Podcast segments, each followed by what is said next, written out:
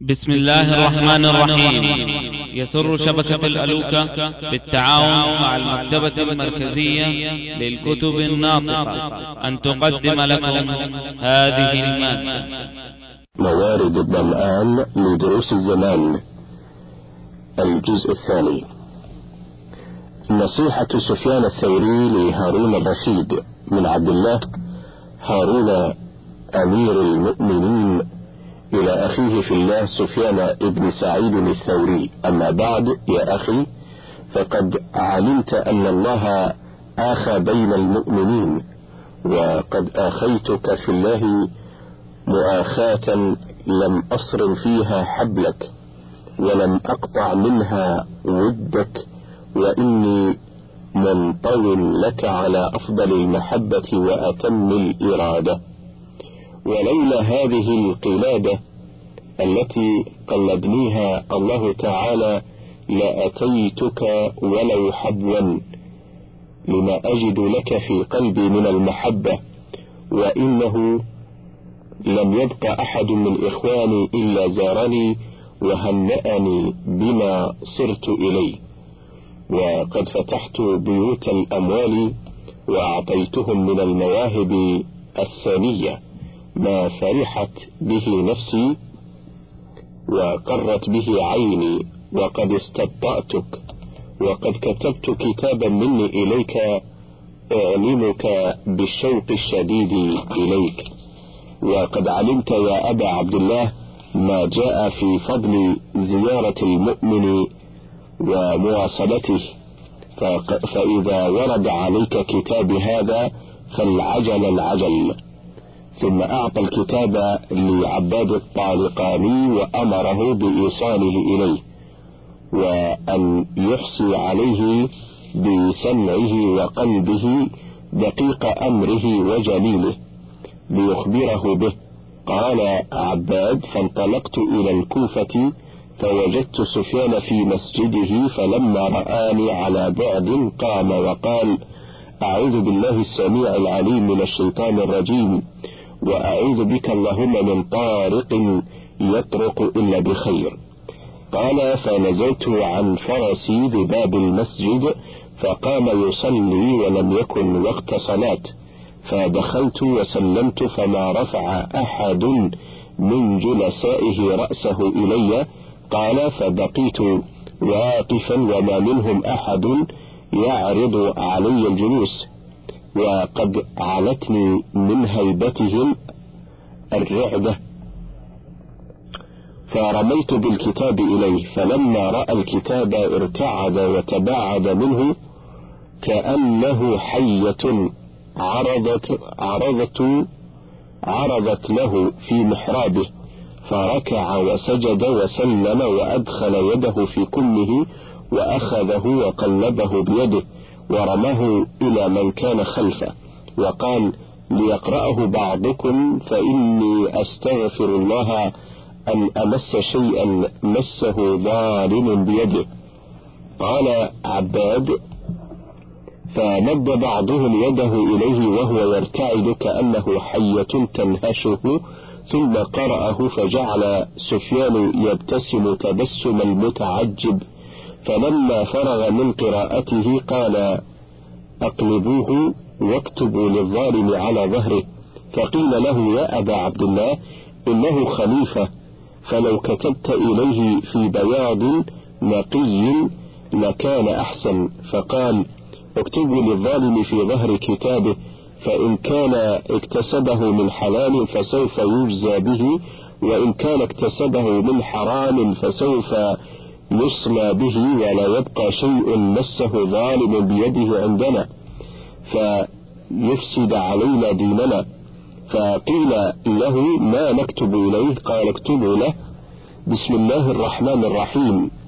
من العبد الميت سفيان إلى العبد المغرور بالآمال هارون الذي سلب حلاوة الإيمان ولذة ولذة قراءة القرآن. أما بعد فإني كتبت إليك أعلمك أني قد صرمت حبلك وقطعت ودك وأنك قد جعلتني شاهدا بإقرارك على نفسك في كتابك بما هجمت على بيت مال المسلمين فأنفقته في غير حقه وأنفذته بغير حكمه ولم ترضى بما فعلت وأنت نائم عني حتى كتبت إلي تشهدني على نفسك. فأما أنا فإني قد شهدت عليك أنا وإخوانك الذين حضروا قراءة كتابك وسنؤدي الشهادة غدا بين يدي الله الحكم العدل يا هارون. يا هارون هجمت على بيت مال المسلمين بغير رضاهم. هل رضي بفعلك المؤلفة قلوبهم والعاملين عليها في أرض الله والمجاهدين في سبيل الله وابن السبيل؟ أم رضي بذلك حملة القرآن وأهل العلم يعني العاملين؟ أم رضي بفعلك الأيتام والأرامل؟ أم رضي بذلك خلق من رعيتك؟ فشد, فشد يا هارون مئزرك وأعد للمسألة جوابا وللبلاء جلبابا واعلم أنك ستقف بين يدي الحكم العدل فاتق الله في نفسك إذا سلبت حلاوة العلم والزهد ولذة قراءة القرآن ومجالسة الأخيار. ورضيت لنفسك أن تكون ظالما وللظالمين إماما. يا هارون قعدت على السرير ولبست الحرير. وأسبيت ستورا دون بابك وتشبهت بالحجبة برب العالمين. ثم أقعدت أجنادك دون بابك وسترك. ثم أقعدت أجنادك دون بابك وسترك. يظلمون الناس. ثم أقعدت أجنادك دون بابك وسترك. يظلمون الناس ولا يوصفون. ويشربون الخمر ويحدون الشارب. ويزنون ويحدون الزاني. ويسرقون ويقطعون السارق. ويقتلون ويحدون القاتل. أفلا كانت هذه الأحكام عليك وعليهم؟ قبل أن يحكموا بها على الناس فكيف بك يا هارون غدا إذا نادى المنادي من قبل الله احشروا الظلمة وأعوانهم فتقدمت بين يدي الله ويداك مغلولتان إلى عنقك لا يفكهما إلا عدلك وإنصافك. والظالمون حولك وأنت لهم إمام أو سائق إلى النار وكأني بك يا هارون وقد أخذت وكأني بك يا هارون وقد أخذت بضيق الخلاق ووردت المساق وأنت ترى حسناتك في ميزان غيرك وسيئات غيرك في ميزانك على سيئاتك بلاء على بلاء وظلمة فوق ظلمة. فاتق الله يا هارون في رعيتك واحفظ محمدا صلى الله عليه وسلم في أمته. واعلم أن هذا الأمر لم يصل إليك إلا وهو صائر إلى غيرك وكذلك الدنيا تفعل بأهلها واحدا بعد واحد فمنهم من تزود زادا نفعه ومنهم من خسر دنياه وآخرته. وإياك ثم إياك أن تكتب إلي بعد هذا فإني لا أجيبك والسلام.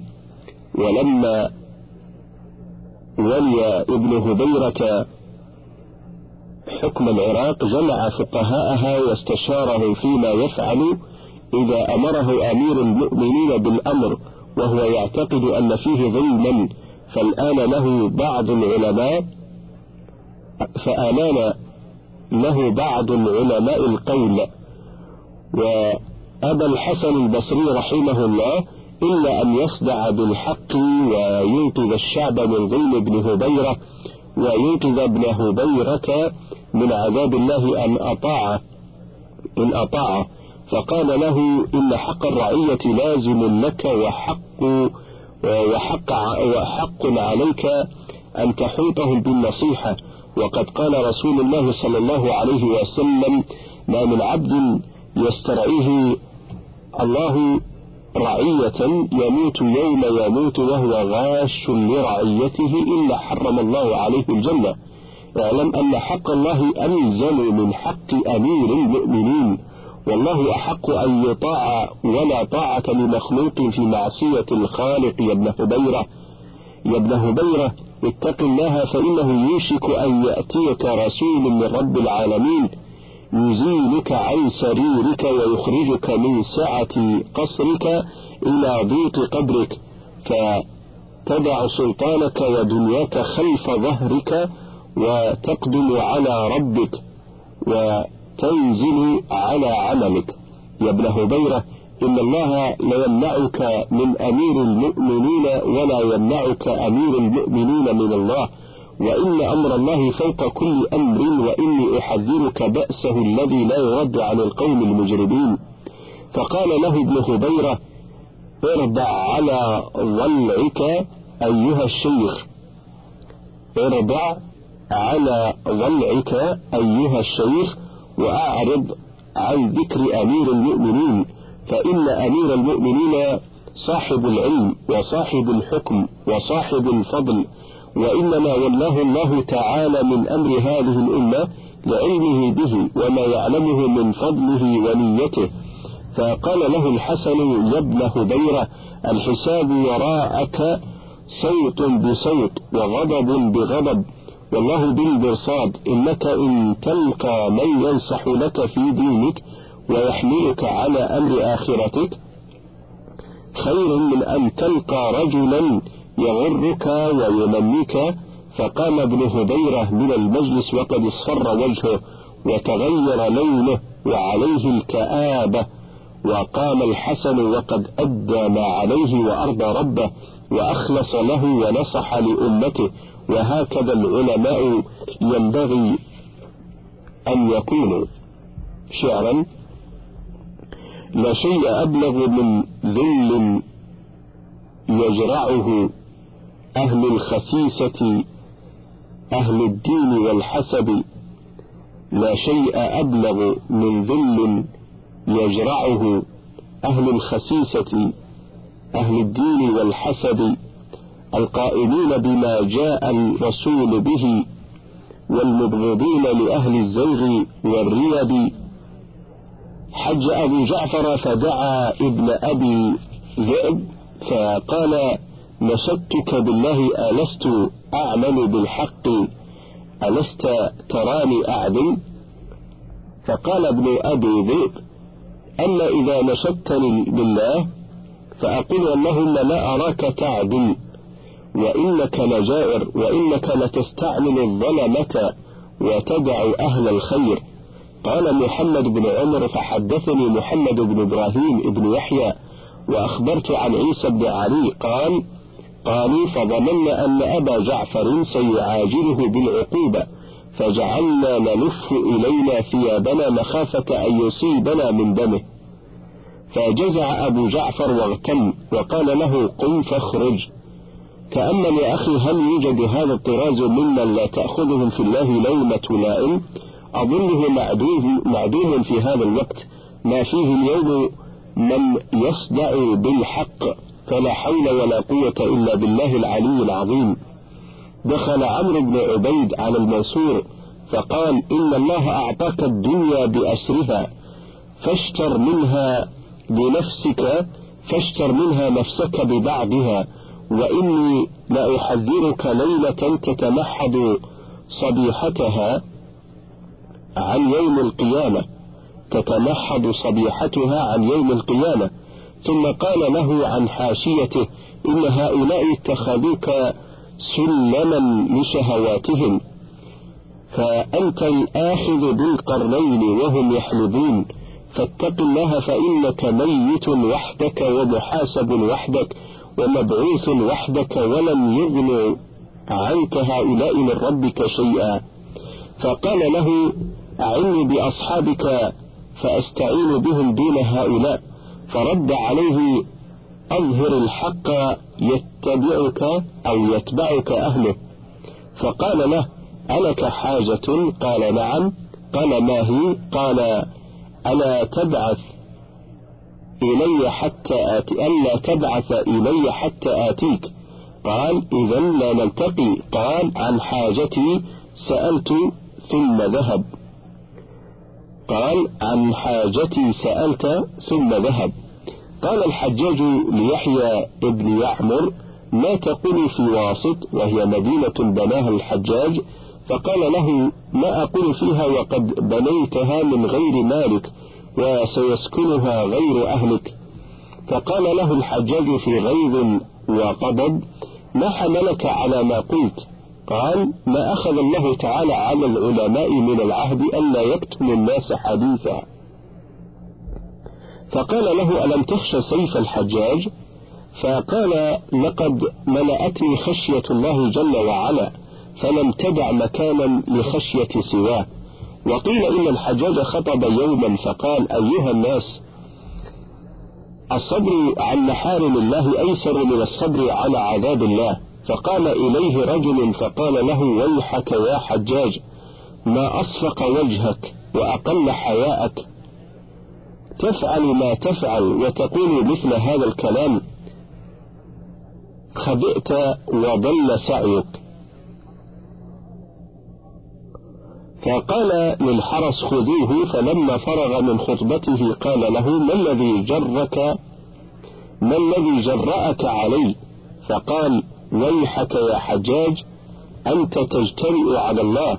ولا أجترئ عليك ومن أنت حتى لا أجترئ عليك وأنت تجترئ على رب العالمين فقال خلوا سبيله فأطلق ودخل العز ابن عبد السلام على السلطان فوعظه وشدد في الموعظة فعاتبه ولده في ذلك فقال له هذا اجتماع لله فلا أكدره بشيء من عرض الدنيا. يا بني لقد رأيت السلطان في تلك العظمة فأردت أن أهينه لئلا تكبر نفسه عليه فتؤذيه ولقد استحضرت هيبة الله تعالى إذ أخاطبه. فصار السلطان أقل من القط عندي. ولو كانت بنفسي لديه حاجة من حاجات الدنيا لرأيته الدنيا كلها وأجبر أحد العلماء على أن يدخل على ملكي وأجبر أحد العلماء على أن يدخل على ملك مصر وطلب منه أن يلبس ملابس خاصة فأبى وقال كيف أتجمل له بلباس لا أتجمل به لربي في الصلاة؟ دخل عباد الخواص على إبراهيم ابن صالح وهو أمير فلسطين فقال له يا شيخ عظني فقال بما أعظك أصلحك الله بلغني أن أعمال الأحياء تعرض أو تعرض على أقاربهم بلغني أن أعمال الأحياء تعرض على أقاربهم من الموتى فانظر ما يعرض على رسوله صلى الله عليه وسلم من عملك فبكى حتى سالت دموعه على لحيته. وقال مالك وجه إلي الرشيد أن أحدثه فقلت يا أمير المؤمنين إن العلم يؤتى ولا يأتي فصار إلي منزلي ف فصار إلى منزلي فاستند إلى الجدار معي. فقلت له يا أمير المؤمنين إن من إجلال الله إجلال ذي الشيبة المسلم فقام فجلس بين يدي قال فقال بعد مدة يا أبا عبد الله تواضعنا لعلمك فانتفعنا به وتواضع لنا علم سفيان بن عيينة فلم ننتفع به. وروى البيهقي وغيره أن المهدي لما قدم المدينة حاجا جاءه مالك فسلم عليه فأمر المهدي ابنيه الهادي وهارون الرشيد أن يسمع منه فطلباه إليهما فامتنع. فعاتبه المهدي في ذلك فقال يا أمير المؤمنين إن للعلم نضارة يؤتى أهله. وفي رواية العلم أهل أن يوقر ويوقر. وفي رواية العلم أهل أن يوقر ويوقر أهله فأمرهما والدهما بالمصير إليه فسأله مؤدبهما أن يقرأ عليهما فقال إن أهل هذه البلدة يقرؤون على العالم كما يقرأ الصبيان على المعلم فإذا أخطوا أفتاهم فإذا أخطوا أفتاهم فرجعوا إلى الخليفة فعاتبه المهدي في ذلك فقال يا أمير المؤمنين سمعت ابن شهاب يقول سمعنا هذا العلم من رجال في الروضة سعيد بن المسيب وأبو سلمة وعروة والقاسم بن محمد وسالم بن عبد الله وعد آخرين. كل هؤلاء يقرأ عليهم ولا يقرؤون. فقال المهدي في هؤلاء قدوة سيروا إليه فاقرأوا عليه.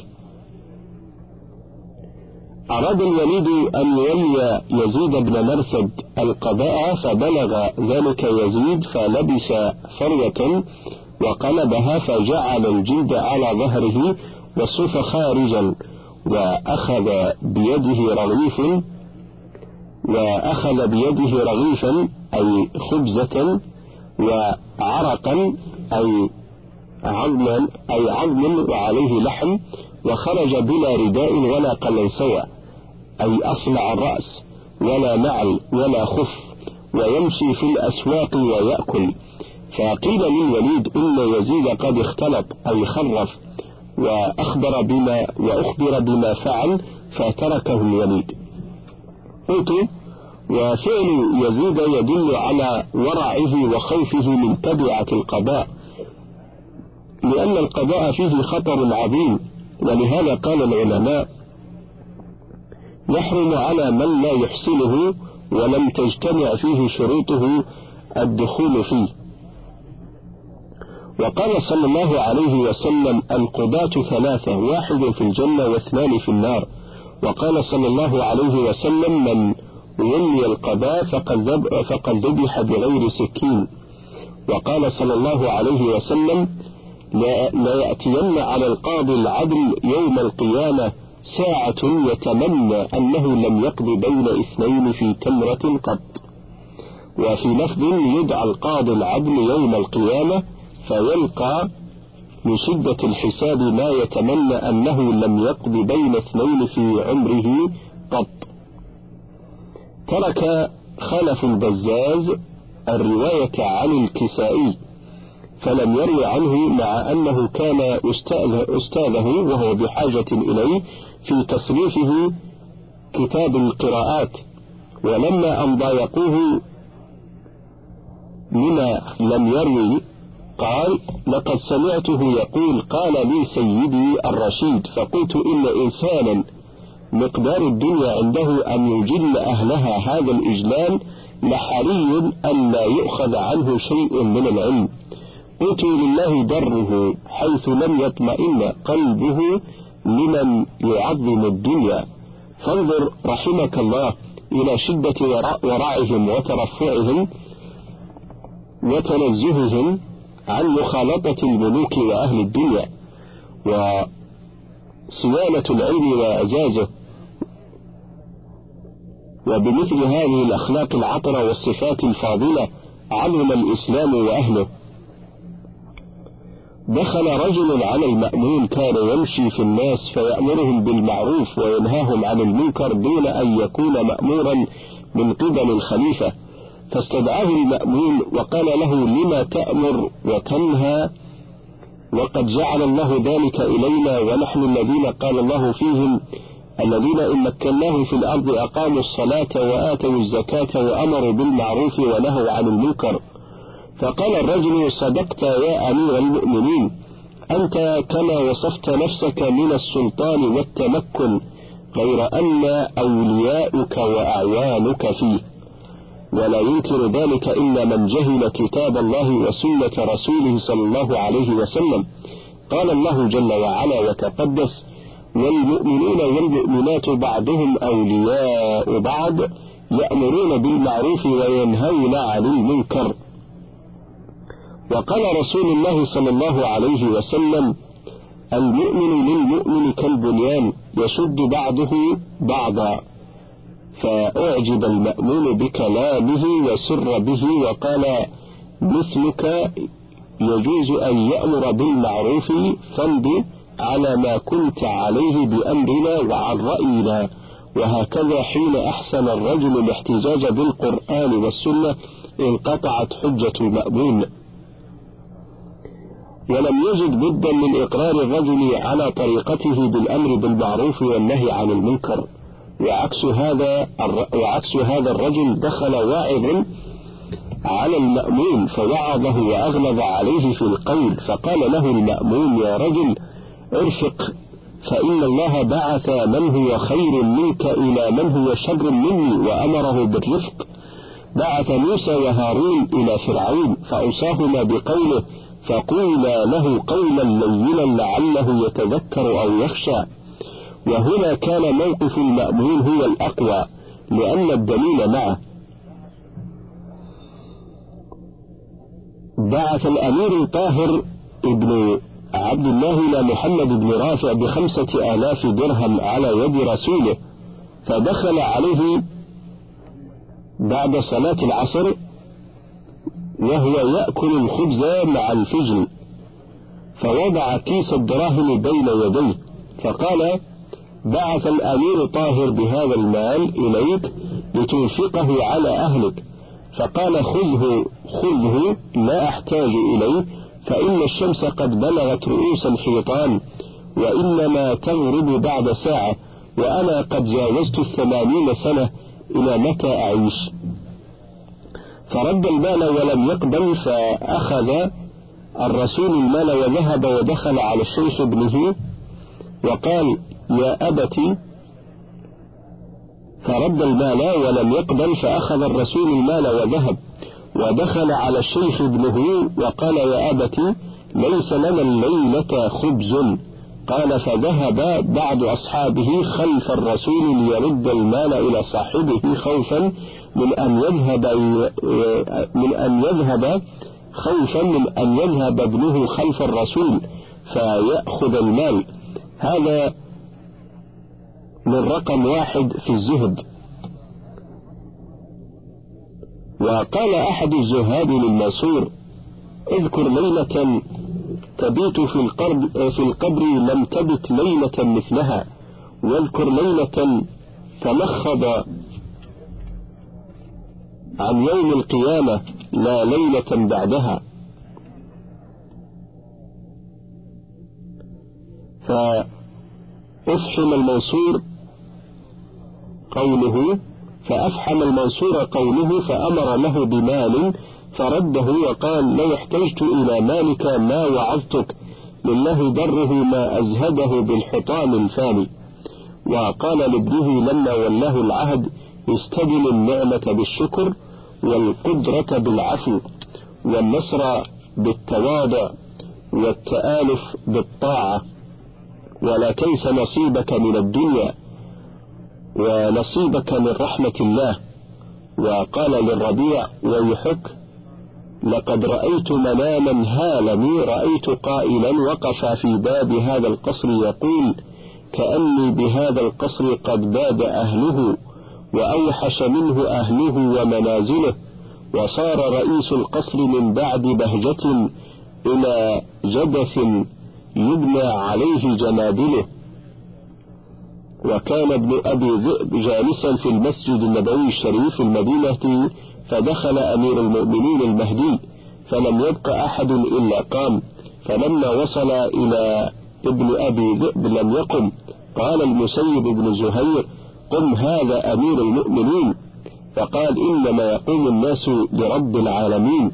فقال المهدي دعه فلقد قامت كل شعرة في رأسي. فهكذا العلماء المخلصون الذين يحفظ الله بهم الإسلام ويرفع الله بهم المسلمين.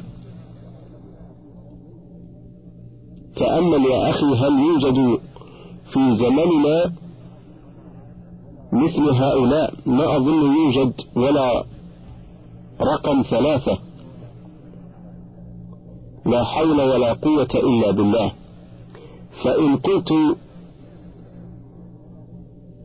زند العلم كاب فإنما كبا حيث لم تحمى حماه وأظلما. ولو أن أهل العلم صانوه صانهم ولو عظموه في النفوس لعظما ولكن أهانوه فهانوا ودنسوا وحياه بالأطلاع حتى تجهما. والله أعلم وصلى الله على محمد وآله وصحبه وسلم. عن جعفر بن يحيى بن خالد البرمكي قال ما رأينا في القراء أحدا مثل عيسى بن يونس أرسلنا إليه فأتانا بالرقة فاعتل قبل أن يرجع فقلت يا أبا عمرو وقد أمر لك بعشرة آلاف. فقال هي فقلت خمسون ألفا. قال لا حاجة لا حاجة لي فيها. فقلت لما؟ والله لا أهنئك لا أهنئكها هي. والله مئة ألف. قال لا والله لا يتحدث أهل العلم أني أكلت للسنة ثمنا. إلا كان هذا قبل أن ترسلوا إلي ألا كان هذا قبل أن ترسلوا إلي. فأما على الحديث فلا والله. ولا شرابة ماء ولا هنيجة قال أبو بكر المروزي سمعت أحمد بن حنبل وذكر ورع عيسى بن يونس قال قدم فأمر فأمر له بمئة ألف أو قال بمال فلم يقبل. وتدري ابن كم كان عيسى؟ أراد أنه كان حدث السن أنه كان حدث السن. وقال محمد محمد بن المنكدر حج الرشيد فدخل الكوفة فركب الأمين والمأمون إلى عيسى بن يونس فحدثهما فأمر له المأمون بعشرة آلاف درهم فأبى أن يقبلها فظن أنه استقلها فأمر له بعشرين ألفا. فأبى أن يقبلها فظن أنه استقلها فأمر له بعشرين ألفا فقال عيسى لا والله ولا إهليليجة ولا شربة ماء على حديث رسول الله صلى الله عليه وسلم ولو ملأت لي هذا المسجد ذهبا إلى السقف لله دره هذا من رقم واحد في الزهد. طلب الخليفة هشام بن عبد الملك ذات يوم أحد العلماء فلما دخل عليه قال السلام عليك يا هشام ثم خلع عليه وجلس بجانبه فغضب هشام وهم بقتله ولما تحدث معه وجده عالما كبيرا. فلما انتهى الحديث عاتبه بقوله بقوله له لقد سميتني باسمي ولم تكلمني أو تدعني بالخلافة. وخلعت عليك وجلست بجانبي فلما فعلت ذلك فقال له لم أدعك بالخلافة لأن الناس لم ينتخبوك كلهم وسميتك ولم أكلك لأن الله جل وعلا وتقدس نادى الأنبياء بأسمائهم فقال يا عيسى يا إبراهيم يا موسى يا نوح يا داود وكلى عدوه فقال تبت يدا أبي لهب.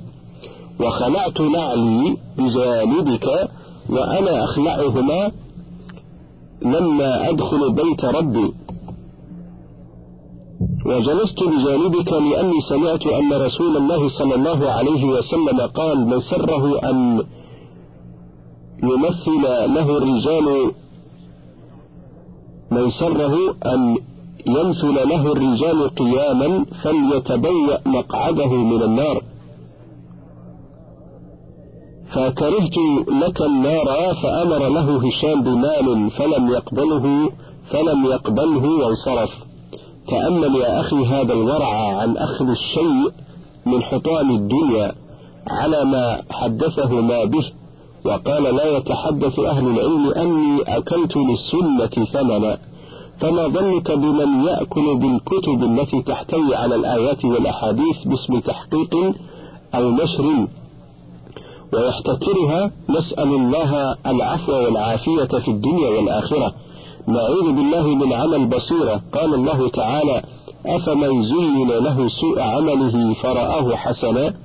وقال تعالى فإنها لا تعمى الأبصار ولكن تعمى القلوب التي في الصدور. وأكثر يا أخي من قول الحمد لله الذي عافانا مما ابتلاهم. الله مما ابتلاهم الله يعافيهم ولا يبلانا.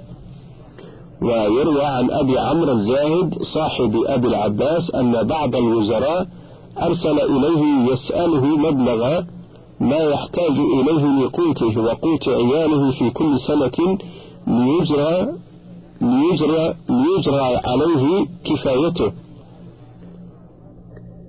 ليجري عليه كفايته. فقال للرسول الذي أرسله أحد الوزراء قل لصاحبك أنا في جراية الذي ما من دابة إلا عليه رزقها وإذا غضب علي لم يقطع عني ما يجريه علي. لله دره هذا من رقم واحد في العفاف والزهد. قصائد تحتوي على مواعظ ونصائح وعبر. قال آخر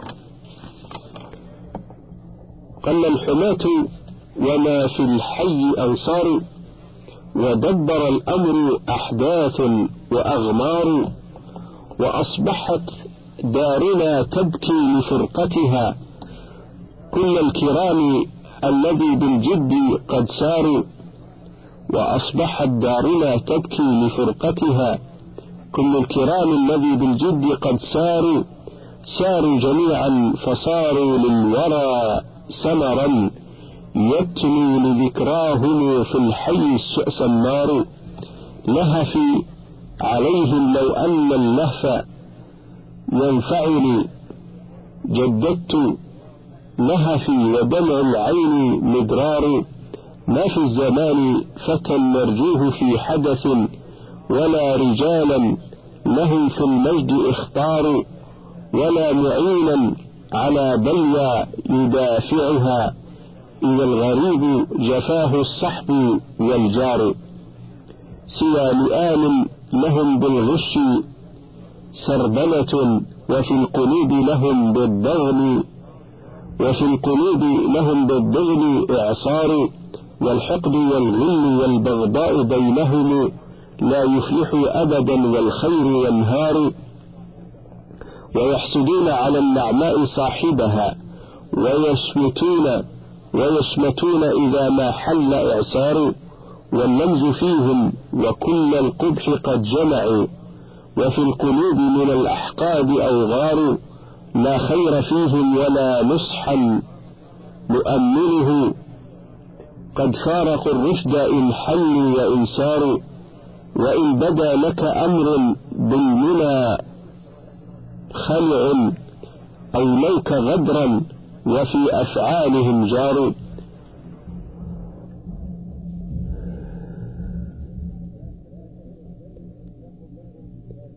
لا تفربن لهم لا زلت مدرعا.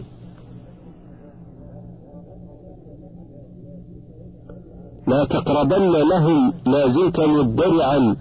ثوب العفاف وحط عنك وحطت عنك آثار واطلب جليسا كريم النفس ملتمسا حسن الطباع ولا تعروه أغيار إن غبت حاط ولا تلفيه منتقصا للعرض منك وللزلات غفار هذا هو الخل فالزم إن ظفرت به ومثل هذا لأهل اللب مختار وقل وقل مثلا وما ظني تحصله قد قل في الناس هذا اليوم أحرار. فأنس بربك قعر البيت ملتزما إلى الممات فهذا فهذا اليوم إبرار وللصلاة فلا تهمل جماعتها مع جمعة مع جمعة فرضها ما فيه إنكار والصدق والبر لا تعدوهما أبدا. من نال ذا فله في الحمد أذكار. والزم عفافا ولا تتبع طريق هوى. والزم عفافا ولا تتبع طريق هوى. إن الهوى من ورى يا صاح غرار واذكر إلها له في خلقه منن تجري على الناس من جدواه أنهار. واحفظ واحفظ لسانك عن لغو وعن رفث. ما نال فضلا مدى الأيام مهذار. وارحم يتيما غدا باليتم متصفا. والنحو لطفا تنحى عنك أوزار.